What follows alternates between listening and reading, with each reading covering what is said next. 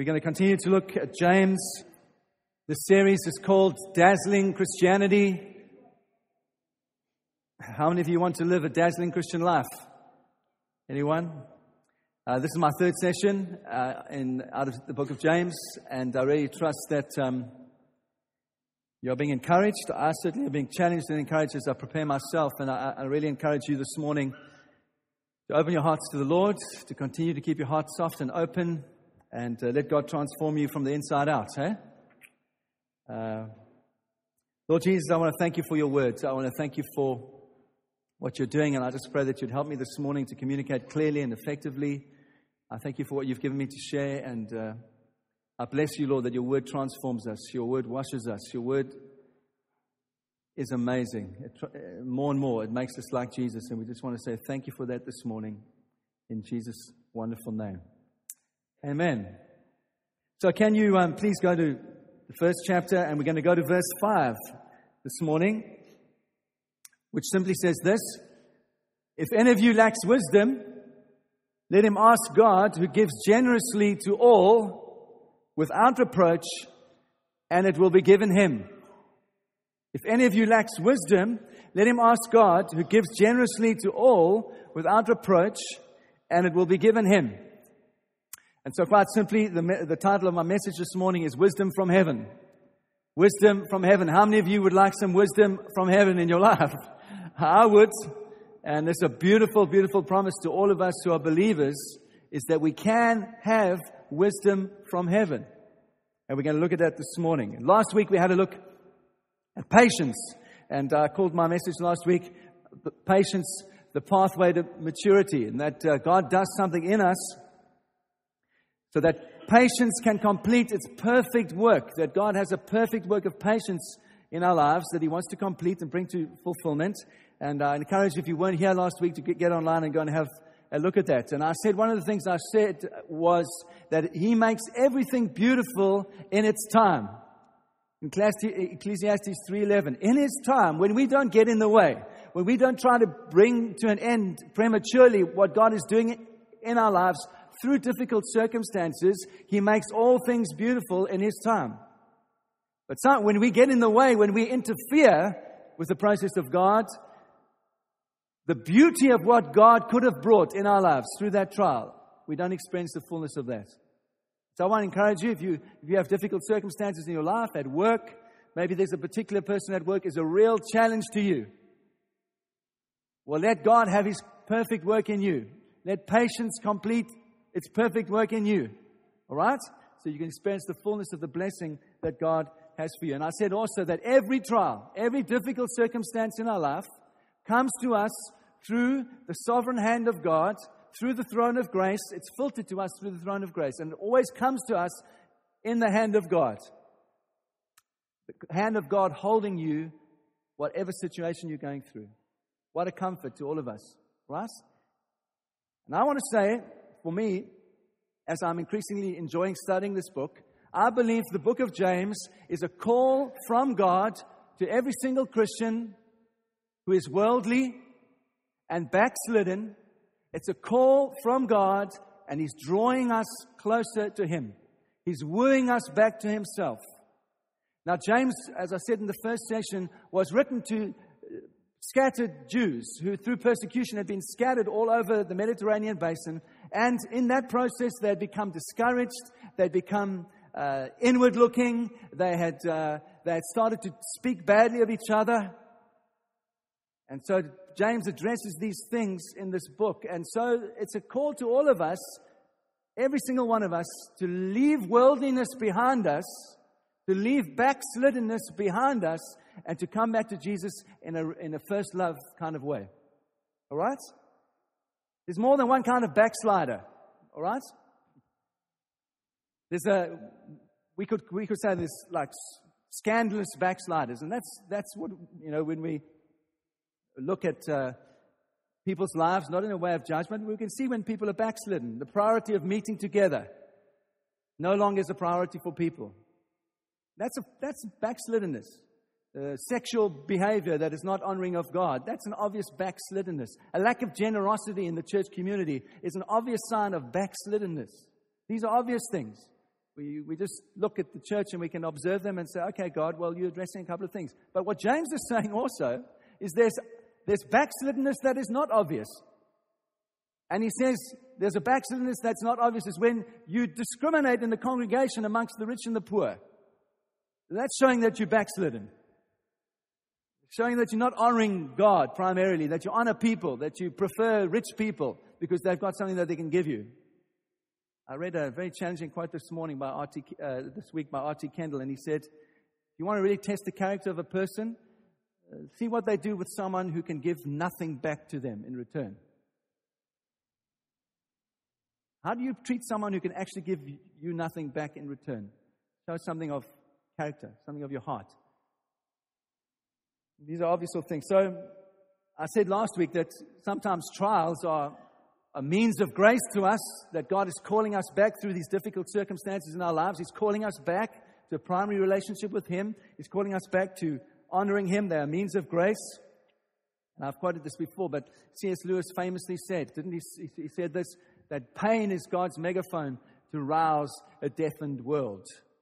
We don't like that. pain is God's megaphone to rouse a deaf, deafened world. And then here, James begins to focus our attention on prayer. There's some wonderful promises in the Bible. Romans 8:28. I've been quoting it over and over and over. And this is becoming a reality more and more in my life and my walk with God that I'm beginning to meditate on this simple verse. I can honestly say almost da- daily. God works all things to, together for good for those that love Him and are called, are called according to His purpose. I'm saying, God, show me what that means in my life. Another wonderful promise in Philippians 4:19 for every Christian, my God will supply your need according to His riches in Christ Jesus in glory. It's interesting that Paul says that to the Philippian church. He also says of the Philippian church, out of your poverty, welled up in you extreme generosity, and my God will supply your needs according to his, his riches and glory. And here's another wonderful promise, promise to every believer, you and I, every single Christian. This is a promise to all of us. If you lack wisdom, ask God and he is faithful to give it to all without reproach. Is that not incredible? Let's meditate on these things. So, James has talked about trials in the first couple of verses, and he says we need to persevere in trials, and we had a look at detail what that means. And he said the other thing that trials do is they bring a complexity with them. And sometimes when you're in the middle of the trial, you don't quite know what to do. It's confusing. There's so many options. God, what do I do? And so James says, when you're in a trial, and particularly, you know, if you're backslidden, trials become more complicated because you can't hear the voice of God anymore, and then it becomes really complicated. Then you're stuck. You say, Now, what do I do? You're not hearing God, you're not in a good place for Him. And so James says, If you're in that place, the best thing you can do is ask God. That's what he's saying. And so he's, he's encouraging us. He's saying, This is how you live a Christian life. We all face questions, don't we? Like, um, where should I work? Where should I live? Is it appropriate for me to do that as a Christian? Is it not? What about sport on a Sunday? How do I respond to that? I want my child to do well, but how do I respond to that? These are real questions that people are facing all the time. Well, if you don't know the answer to those questions, the Bible says, ask God. It's a simplicity and a beauty for all of us in the book of James. And he says, ask God. James is not saying, expect a rule book which will tell you what to do. Do this, don't do that. James is calling us to a life of living by the Spirit. James is calling us to a life of living a life without law without anyone saying, do this and do that. He's saying to you and to me, he's asking us in the first five verses of this book, he's asking to establish you and I to establish in our lives a deep conviction, an absolute certainty that motivates everything in our lives and in our hearts is that he wants a relationship with us. An intimate, personal relationship with you and I where we walk by the Spirit and it's mediated through prayer. That's why he says, ask God. So, in the first session, he was a Jew of, he, he was one of the most conservative um, apostles in the sense that he was a big gun in the Jewish New Testament, in, in, the, in, the, in the church in Jerusalem. He was a Jew. He was conservative. He could have said, read the Torah. He doesn't say that. What does he simply say? Ask God. There's an intimacy that comes that God wants for you and I, every single one of us. There's an intimacy that He wants that comes and is mediated in your life through prayer. Ask God. I'm convinced this is not a book. You know, I said, said before as well that uh, Luther dismissed this book, said it's an epistle of straw. Why? Because he had a look at chapter 2, verse 14, which talks about faith and works, and he said, This book doesn't understand the grace of God. He dismissed it. He said it's an epistle of straw, it's not worth anything. I want to say to you, the more I look at this book, I'm absolutely convinced that it's a book of faith. It's a book of living free of the law, and James and Paul absolutely agree in terms of their theology. And the closer I look, the more I see that what James values more than anything else is undoubting faith. That's what he values more than anything else. In fact, he goes on and he says, We should not doubt when we ask. And a man who's double minded will receive no wisdom from God. That's, we'll look at that in the next couple of weeks. Why do I say it's a book that's about living without law? Well, go to verse 25 of chapter 1. What does James say there? He says, A man who looks intently into the perfect law that gives freedom, the perfect law that gives freedom, and continues to do this not forgetting what he has heard, but doing it, he will be blessed in what he does. The perfect law of liberty. That's what the NIV says. Uh, the, the, ESV says. The, the NIV says the perfect law that gives freedom. The next time he mentions the law, go with me to chapter 2, verse 8. And he says this If you really keep the royal law found in Scripture, and what is the royal law that he's talking about? Love your neighbor as yourself. That's the royal law. You are doing right. You are doing right. What does Paul say in Romans chapter 13, verse 8? And here Paul and James absolutely agree. What does Paul say? He says, Owe nothing to anybody except love one another, for the one who loves another has fulfilled all the law. What did Jesus say? All the law is summarized in these two little things. Love God with all of your heart and love your neighbor as yourself. That is the highest law. That's what we call to. That's what I said last week. The whole of the Christian life is summarized perfectly in a life of love. That's the goal. Perfect love. Are you with me? God wants to lead you by the Spirit. He wants to lead me by the Spirit. There's a perfect liberty and freedom that He has for us. And there's a glorious way of living a Christian life that is without law. Out, and this is what James is saying to us in the first five verses. Uh, RT said it like this James believes that if we live by the law of liberty, that's the law of freedom, purposefully, we will fulfill the moral law accidentally. And uh, I think Michael stole that from him because what did Michael say? Michael said, Walk by the Spirit deliberately, and you will fulfill the law accidentally. That's the call to us, believers. So, what kind of wisdom are we talking about then? If uh, James says we need to ask for wisdom, well, I do want to make a, a little distinction here because he's talking about subjective wisdom. Subjective wisdom. The kind of wisdom is, Lord, what the hang do I do right now in my life? That kind of wisdom, all right? Because objectively, we have all that we need in Christ, right? That's what the scripture says. 1 Corinthians 1 verse 30 says, And because of him, in Christ, because of Christ, because you are in Christ Jesus, who became to us wisdom from God, righteousness and sanctification and redemption, so that it, it, might be written, Let him who boasts boast only in the Lord. We have the fullness of those things in Christ, objectively. That is our position. We are saved. When we, once we are saved, we have wisdom, we have righteousness, we have sanctification, we have redemption. All these things are in Christ. All right? All that Adam lost through sin.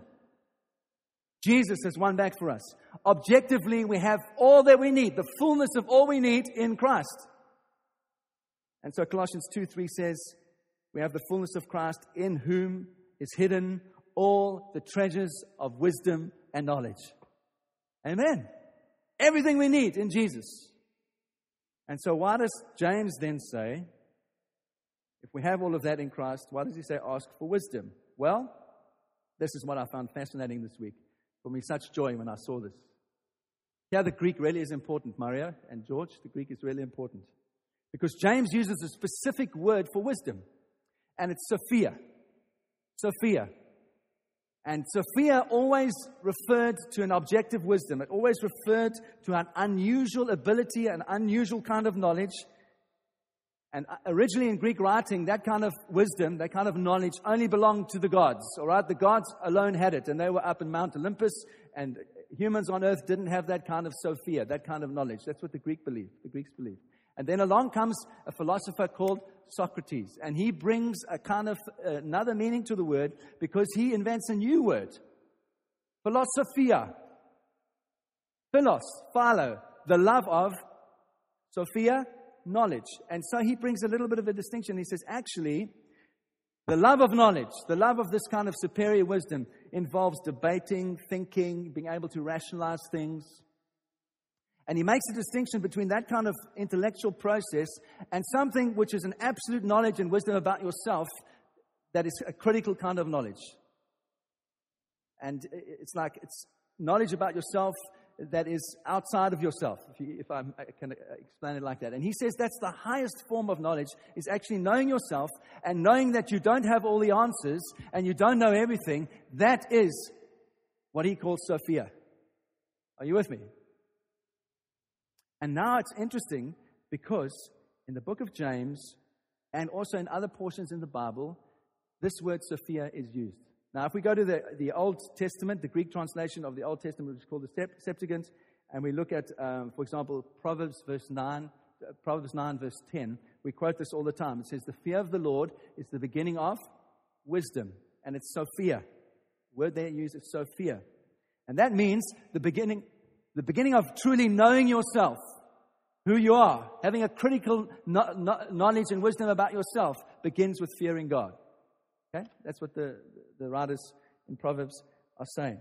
And um, why I want to just spend a little time looking at this is because for Jews growing up in, in uh, the first couple of centuries, they were Jews, they spoke Hebrew, but they grew up in a, they were growing up in a Greek culture. And much of our culture also is uh, influenced by Greeks and a Greek way of thinking. And so the Jews to which James was writing and later Paul was writing would have understood that when they used this word Sophia, they were saying, a knowledge that is mediated by Sophia in your life is revelation from God. That's what they were saying. It's direct revelation from God. And what James is saying is every Christian can have that kind of wisdom. Amen. Every single one of us can have direct access to wisdom from heaven in our lives by the Spirit. Man, that's an incredible thing. And so the writers in the New Testament, they used a number of words for wisdom. If you go to uh, Acts 17, maybe you want to do that this week, Paul uses the word techne. Techne to describe a peculiar kind of wisdom, which is a kind of wisdom that's good with skill, with art and crafts. And he says that he uses that word techne, and obviously we get our word technology from that. Not talking about that kind of technological wisdom. There's another word called phren, P H R E N, phren. And Jesus uses that word in Matthew chapter 25 when he's talking about the wise and the foolish virgins. Wisdom there, that's intellectual wisdom, that's cleverness. These, these wise virgins were clever, they were sharp, they knew what to do, they thought through all the options. He's not, James doesn't use that kind of word, all right? He's using Sophia, this wisdom that comes directly from God. It's got nothing to do with uh, intellectualism. It's got nothing to, to do with uh, superior technological understanding, nothing like that. And he's simply saying to all of us as Christians, we can have that kind of wisdom. All we have to do is ask God. And it's used in other places. Luke 2:40. It's used of Jesus. It says, "And he grew and became strong and was filled with wisdom, Sophia, and the favor of God was upon him." Speaking of Jesus. And it's the same in Luke 2:52, again of Jesus. He grew in wisdom, Sophia, and stature, in favor with God and with man. Even his miracles, even the powerful things that he did. Mark 6, verse 2. Says of Jesus, on the Sabbath he began to teach in the synagogue, and many who heard him were astonished, saying, Where did this man get these things? And what is the wisdom, the Sophia, given to him? And how are these mighty works done by his hands? What's interesting is that the mighty works that, he's, that he does are connected with the wisdom that he has. What about the early church? Acts chapter 6 when they needed some leadership in the church. What does it say? Acts chapter 6, verse 3. It says, Therefore, brothers, pick out from amongst yourselves seven men of good repute, good reputation, full of the Spirit and full of Sophia, wisdom from God. Not intellectual wisdom, not cleverness, not good with their hands, not technology, men full of the wisdom from heaven. Choose those kind of men to lead you. So the point is, do you lack wisdom? do I lack wisdom? Well, if you do, all that James says we have to do is ask God. If you're going through a difficult trial at the moment, if you are confused, if you don't know what to do, if, it's, if, if it just seems too confusing, if you don't know your right hand from your left, James says to you, ask God. James says to me, ask God. You might be coming becoming increasingly aware of your lack of wisdom because perhaps you've been forced into a situation where you have to make a decision. Maybe you've got a job opportunity and you have to make a decision now and you don't know what to do and you feel this pressure. Well, God says to you, ask me. don't come to the pastor. Good to speak to friends. Good to speak to me, to speak to Mike, to speak to Petri, Ed, anyone in this church who's got some kind of wisdom. But hey, at the first, your first point of entry in the place of prayer. Ask God yourself. Cry out to Him until He gives you an answer. You have that right, that privilege as a believer, an unmediated relationship you have with Jesus by the Spirit through prayer. Enjoy it. Amen. That's what God's calling us to. What about, um, you know, maybe you living your life according to the the highest law, the law of freedom that uh, uh, James speaks about here. And even that doesn't seem to shed any light for you. Kind of like, well, what do I do now? Is this right? Is this wrong? Even living by the Spirit, I can't hear. Well, well, well. Uh, James says, ask God, ask God, ask God, ask God. You know, as, as I was uh, looking and doing a little bit of research, you know, Paul wasn't even concerned that he had to be with the church, for example, in Philippi. He said, in fact, he said, I don't have to even be with you because I know that it's God that works in you. I only ask this of you, he says, Paul. He says, do everything without murmuring and complaining. and he says, when you lack wisdom, ask God. It sounds like James to me. It sounds like exactly the same as James. Count it all joy when you fall into trials. Do everything without murmuring and complaining. Do everything with joy in your heart, trusting your Father in heaven who's good and kind and generous, who's always smiling on you. Even the trials in your life are mediated by his sovereign hand through the throne of grace. And when you don't have wisdom, ask him.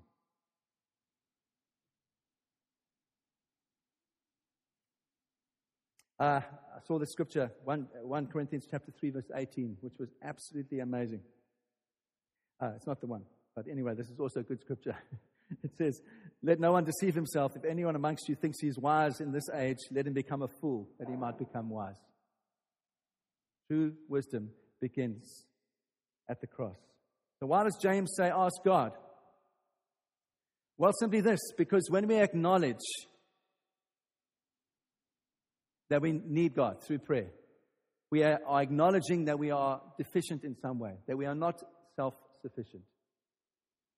That we need Him. We need Him to intervene. We need His wisdom. That's why James goes on to say later in chapter 4, verse 6, what does he say? He says, God resists the proud. You want to know what my de- definition of pride is? Those who refuse to ask for help.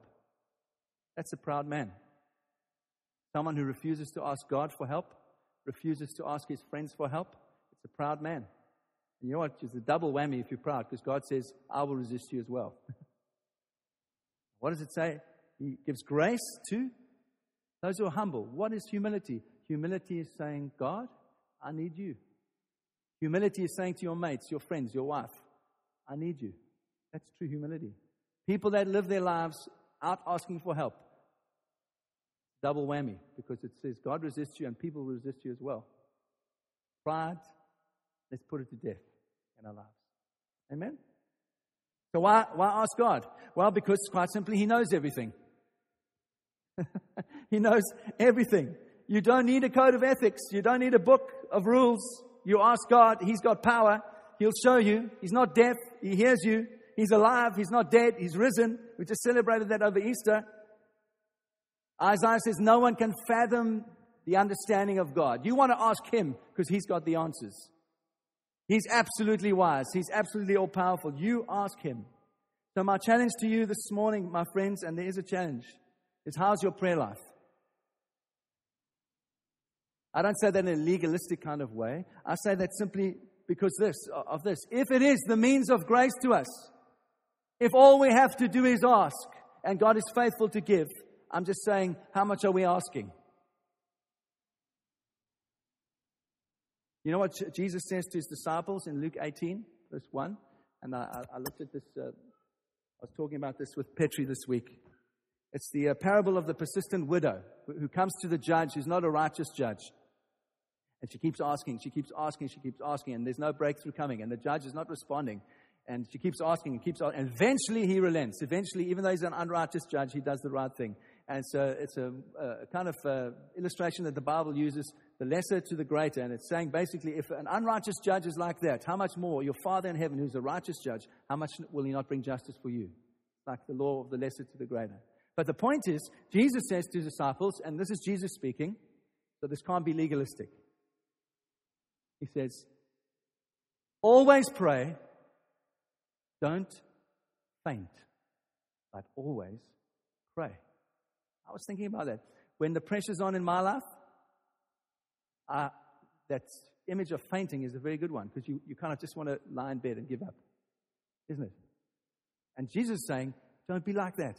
Don't faint. Don't give up. Always pray. Just come to me. Just come to me, and I will give you what you ask for. So, why does he withhold wisdom then? If that's what he wants to do, why does he withhold wisdom? Well, I think this all he wants from us is the acknowledgement that we need him. All he wants. He wants us to acknowledge that we need him, that we are not self sufficient, that we are humble enough to come and say, Jesus, I need you more than anything in my life. See, this is good news for all of us. Why do I say that? Well, when I look around this congregation, there's some bright people in this congregation. Some dentists. You have to study hard to be a dentist. There's some partners in multinational companies. You have to have some brains to do that. There are teachers. There's physiotherapists. There are people that are counselors. That's, that's brilliant. Uh, people who've done well. People who've worked hard, got an education. That's one group of people. Another group of people, perhaps you, you might feel like, well, I'm not like that. I've just got a, I'm just Mr. Average. Well, it's, you know, there's good news for all of us because we're all in the same boat. Because what James is saying is, doesn't matter how clever you are. It doesn't matter how bright you are. It doesn't mean how educated you are. You don't need to have any of that to get this kind of wisdom because this kind of wisdom comes directly from heaven by people who, are, two people who are humble enough to ask and just say, God, I need you and that wisdom comes. That is good news for every single Christian. That's God's promise to you. So, what I'm trying to say is that wisdom is not cleverness. and can we ask God to give us revelation of that? Wisdom is not cleverness. It comes from heaven. It's a free gift, just like salvation is a free gift to you. This kind of wisdom is a free gift to you, and God gives it lavishly, He gives it generously, and it's mediated through prayer as you ask Him. He gives it to you. I felt God give me this phrase, and it was a challenge to me personally. And just God said to me, Will you get on your knees willingly? Or will trials force you to get on your knees and ask me? Challenging. Will you just get on your knees right now? I'm not a masochist. I don't want pain in my life. How many of you want pain in your life? Well, I don't, I, I don't want pain in my life. I felt God just say, Well, get on your knees and ask me Change to all of us. Okay, my third point is this, and I've only got four this morning. So we're halfway through, all right? Third point wisdom is given by God. Given by God. See, the most encouraging thing that James would say is that this wisdom is given to all, and it's given by God. It's a gift to us, just like salvation. Secondly, he says uh, uh, the way that God gives us, he says he, he gives generously generously. And again, I want to say, I want to encourage you when you read the scripture to use a couple of translations because sometimes one translation doesn't do it justice. Um, and sometimes when you read other translations, you get just a deeper meaning. It says, uh, God who gives generously in the NIV, without reproach, without finding fault, it says. And the Greek here is Apollos, A P O L O S, and it's a fantastic, uh, brings a fantastic uh, uh different understanding because it says, it means God gives this kind of wisdom with simplicity. That's what it means. Generously, without finding fault with us, and He gives it simply. And I love this. This is the, the, the, the uh, scripture uh, I really thought was so meaningful to me this week. 2 Corinthians 11, verse 3. Paul speaking to the Corinthian church, and he says, I'm afraid that as the serpent deceived Eve by his cunning, your thoughts will be led astray from a sincere and pure devotion to Christ. That's one tra- translation, a sincere and pure devotion to Christ. Other translations, translations say this a simplicity that is found in Jesus. Beautiful. Paul saying to the church, no, just as the serpent deceived Eve with cunning thoughts, I'm, I'm nervous that you two are going to get distracted like that away from a simple relationship with Jesus. And what does James do in the verse 3? Uh, in chapter 3, he goes on and he clarifies how God sees this wisdom. And he says, The wisdom from heaven, chapter 3, verse 17, wisdom from heaven is pure, it's peaceable, it's gentle, it's open to reason, it's full of mercy, it's full of good fruit, it's impartial, it's sincere. I think too much of the church is full of intellectualism. Too much of the church is people showing off their fancy thinking and all this stuff. And Jesus says, No, the wisdom that I give you is a simple wisdom from heaven, and it comes in that kind of way. It's unpretentious, it's gentle. And we've all had those eureka moments in our life, haven't we? Oh, yes, I see. Oh, why didn't I see that before? It is so simple. That's, the re- that's wisdom from heaven. It is so simple. You know, wisdom from heaven? It's like having, per- you know, what the, what's the phrase? Um, hindsight is 2020 vision. Isn't that right? When you just look back, you can see so clearly. Oh, it's obvious. What James is saying, that kind of wisdom from heaven, it's like 2020 vision going forward. And you can have it perfectly as you just ask God in prayer. And I love this. Second half of that verse says, God not only gives generously, not only gives that kind of wisdom to us simply, He also gives it without finding fault, without reproach. You know what that means? It means God doesn't insult you when you ask. He doesn't say, Oh, jeez, Martin, you are so stupid. Why are you asking for it? Didn't you see that already? Oh, come on. God's not like that. That's what it means. He doesn't insult you when you ask for wisdom. He doesn't reproach you, he doesn't find fault with you. Surely you understand that. Come on. he's not like that. No, he's gentle. Accepts all our requests with joy, even the simplest, simplest thing that we ask for. He responds with joy. You know, I think that's why many Christians don't go to other Christians for, for counseling, for help. Because they're afraid that they're going to get rebuked. They're afraid they're going to get found fault with. And they come with this thing that's been a sin with them for a long time, and that it's been so hard for them. They say, I just want to share this with you, and they feel like they're going to get their finger wagged. So they don't come, they don't ask. You know what? God's not like that. He's gentle and kind. His mercy always triumphs over justice, over, over judgment.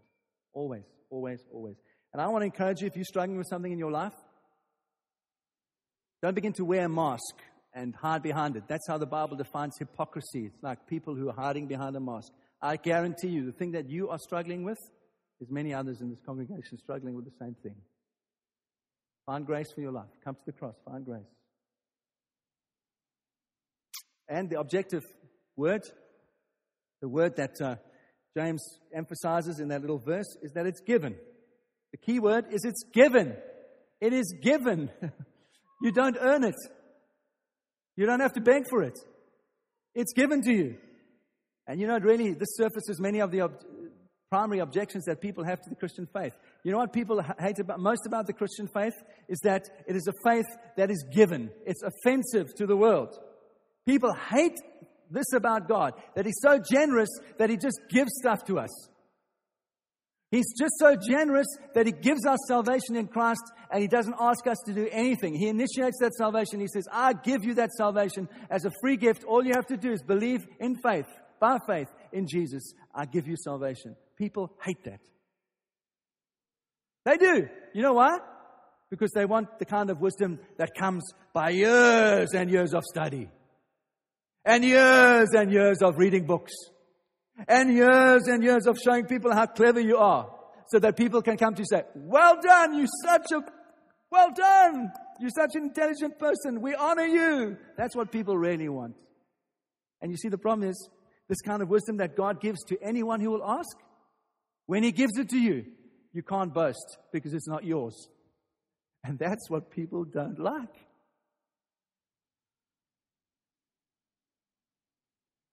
You need that kind of wisdom. I want to tell you, I believe that this church can experience revival when we all start operating in that kind of wisdom. God given wisdom from heaven comes down to us, mediated by prayer. As we simply ask Him, He answers. He's faithful, He's generous, He's kind. In every way, He will give it to all who ask. I trust you're finding this encouraging. Those who put their faith in Jesus, those who put their faith in Christ, we're called to do all things without murmuring, without complaining, count it all joy when we fall into trials of all kinds. And when we do that, we're beginning to pass the test. And Jesus says, along the way, as you pass the test, you don't murmur and complain, if you still lack wisdom, just ask me and I'll give it to you anyway. That's the Christian life. This is the gospel. All we have to do is ask Him. So, how do we know when we're getting that kind of wisdom? My fourth point, and I'm closing with this. How do we know that kind of wisdom? Well, I want to say there are a number of ways. Firstly, by a quiet assurance, just a quiet assurance. And uh, this has happened a number of times in my life, not often, but I've put it like this You just know in your knower. You just know in your knower. There is this peace, this assurance, this knowledge that you are just doing the right thing. That is wisdom from heaven. That comes by the, by the Spirit as you pray. There's a peace and insurance that governs your heart. It's the umpire in your heart. That's wisdom from heaven. That's the first way you can get this wisdom from heaven, just by a quiet assurance. That's what you need to be looking for. Secondly, the Bible says by sanctified common sense. Sanctified common sense. And this, for me, is a combination of phren, that intellectual wisdom, and a wisdom from God. You kind of, what I mean by this? Well, you've thought through the issues, you've mm, considered all the possibilities, we live in a real world, so you think through everything logically, you consider the alternatives, and in that process, you trust in God by the Spirit to lead you. And often it means you've got to exercise your own judgment in the process. And unless there's an obvious check from God, you go ahead. That's what I call sanctified common sense. So there's not a negative witness of the Holy Spirit where you know something is obviously wrong, so you just walk forward, and God, in His sovereignty, in His, His sovereign hand in your life, opens and closes the doors and blocks things off. That's sanctified common sense. That's a kind of wisdom from heaven as well. And thirdly, when God just makes the decision for you, that's the best, isn't it? when God just makes the decision for you. I heard, uh, I was trying to think of who it was now, the pioneer guy. What's his name? Gerald Coates once preached a message when I was at university, which I remember, and he said, God is often doing more behind your back than he does in front of your face. Isn't that beautiful? God's often doing more behind your back than he is in front of your face. And that is wisdom from heaven. It's just like he providentially works behind your back, and suddenly you're confronted with this, and it's like, there it is. There it is. It was a bit like uh, when Helen and I got married. I was um, 28. And uh, I'd been seeing a girl in my early 20s, and it didn't work out. And I didn't see anyone for a long time. And, you know, there's the pressure when you get to your late 20s of, well, am I going to get married? And some of you still trusting God for, for people to marry. I want to encourage you, don't give in because God, He does it behind your back when you're not even looking for it. And we just met at a dinner party. Some people invited us. I wasn't looking for it. I don't think Helen was looking for it either. Within three weeks, we're engaged. Six months, we're married. We were married for 18 years. Like that. God did it.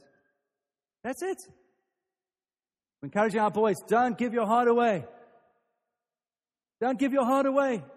Wait on God. Ask Him. If you are fortunate enough to be 19 and God brings the person into your life, rejoice, rejoice, rejoice, rejoice. Enjoy. Otherwise, be patient. Ask Him, He will give. That's dazzling Christianity. That's, that's, that's what I'm trying to say. Just wait until He brings the answer. You know, that's why Jesus says in Matthew 10, He says, You don't have to worry about what, you, what, what you're going to say to people. He's saying when you walk by the Spirit, you don't even have to worry what you're going to say because in the moment, God is going to give you the words anyway. That's what he's saying. He says, Don't worry, it's not your wisdom, it's the Holy Spirit's wisdom in you. Just ask Him. Man, this is exciting. This is dazzling Christianity. This, this is the Christian life as God always intended it. Not to live by law and rules, but to live by the Spirit, walking by the Spirit, hearing from Him. so exciting. Uh, I'm aware I'm maybe overwhelming you now this, this morning with my loud voice, but um, I promise to you is to ask God. And uh, there's a little phrase that perhaps might bring a complication for you, and we'll look at it in the next couple of weeks. I won't preach next week, but the week after, because James does, he seems to bring a little bit of a condition, unfortunately. He says, uh, He asks, must ask without finding fault, and it will be given to him, because he must believe and not doubt, because he who doubts is like a wave of the sea blown and tossed by the wind.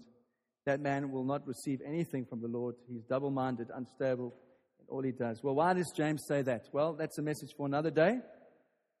All I want to say to you this morning is I believe this with all my heart that God promises this kind of wisdom to all of us.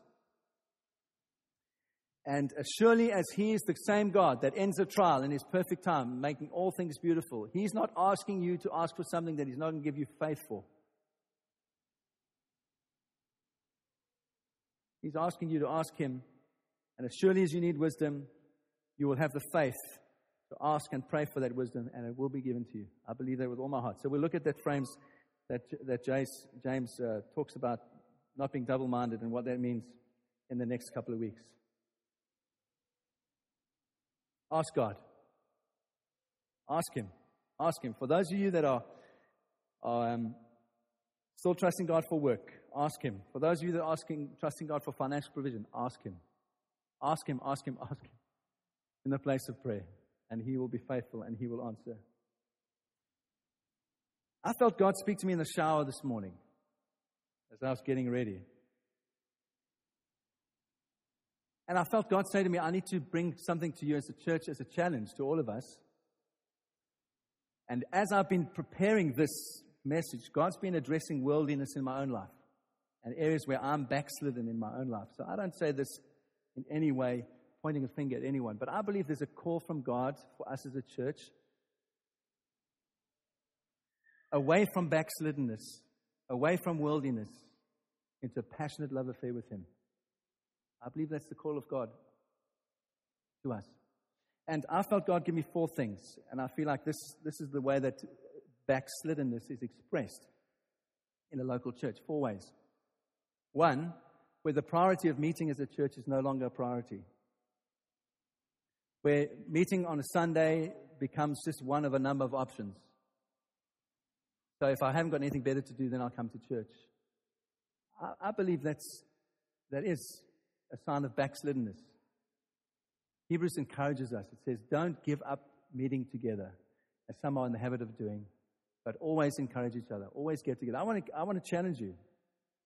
If you're in the habit of, of, of coming to Sunday meeting once a month, and you've got this kind of deal with God, well, the other Sundays um, I'm with my family, so we'll go for a picnic, or we'll do this, we'll do that.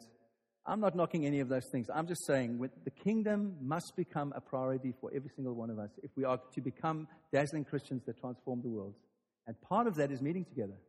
Part of that is being encouraged by the word. And I loved what, what um, uh, uh, my, my, yes, you. Renee, sorry, Renee. I always, it always happens to me. It's so frustrating. When I get under pressure, I can't remember someone's names, and I feel all insulted. Uh, I'm sure they're feeling insulted. But Renee brought a, a word at the end of our meeting on Wednesday night. We were just talking about life groups, and she said this. She said, I can't even remember the scripture, but it was that we are to cheer each other up and encourage each other as believers. What was the scripture? Philemon 7. Philemon 7. And I want to, I want to I want to ask you to do this. I want to ask you to mutually encourage each other in our meeting together.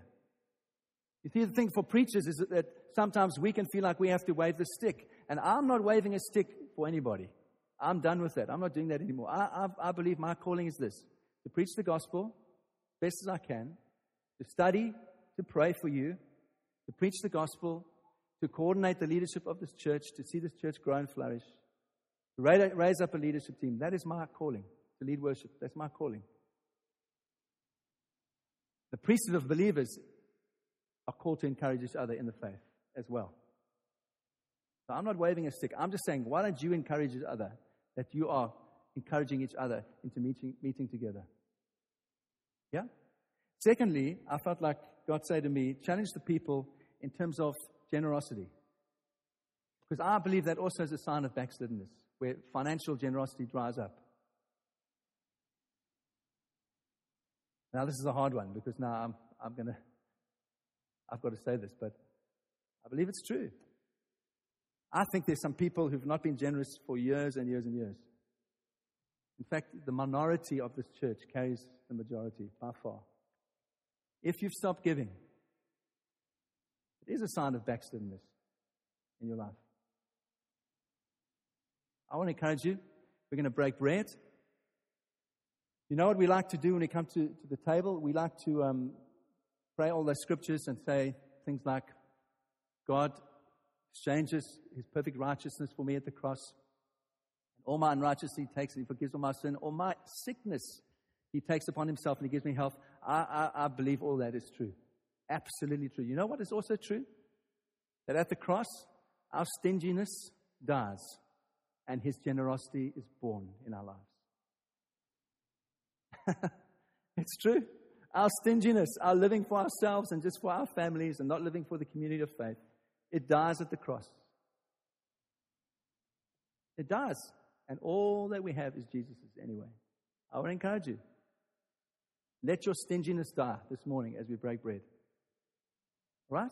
I want to, I, I want to encourage you with that. So, meeting together generosity. We, we have some plans for expansion this year.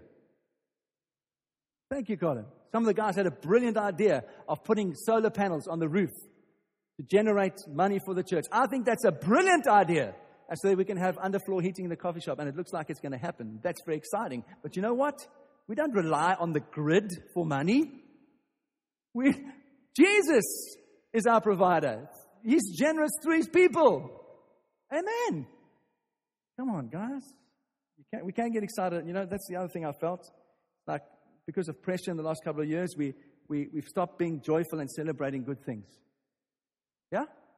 Come on, let's, I'm not trying to hype anyone, but I'm trying to encourage you. And let's have a smile on our face. Let's be joyful as we talk about money instead of getting all, all kind of like introverted. I long for the days when we get back like it used to be in this church, where we used to take up the tithes and offering and people would cheer They'd say, yes, here's my opportunity to give.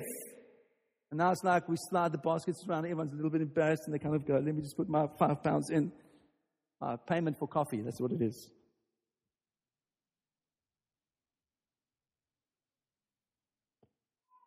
Generosity. Okay? If you've stopped giving, I want to encourage you to start giving again.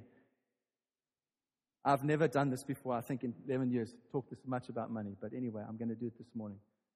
Okay? Thirdly, a lack of generosity in serving. The sign of backslidenness. Oh, ah, someone else can do it. Too hard for me. I'm not part of a home group, so why should I help host on Sunday? Couldn't be bothered. Sign of backslidenness. Okay?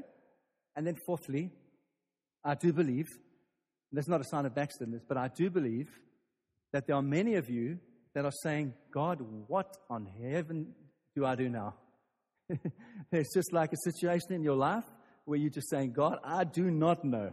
Please help me. Please, you are desperate for wisdom. Where should I live? Who should I marry? What should I do? What do I do about this? Well, we want to pray for you this morning because there's wisdom from heaven for you. Amen? You still like me, or now you don't like me anymore. That's my problem. I want to say to you that little sentence right there that shows you my problem. I want to be liked. And I've stopped saying some things in this church because I want to be liked. I don't want to be disliked anymore. Well, I can't do that anymore. I'd rather fear God and be true to what He says. And even if some of the things that I've said this morning have made you feel angry and say, Well, how dare you say that? Well, I want to say to you that even in the midst of that, you know what I'm saying is true. You do. We should be meeting together. We should be generous. Be, the pastor shouldn't have to say these things. Really. When we're living for Jesus. Amen.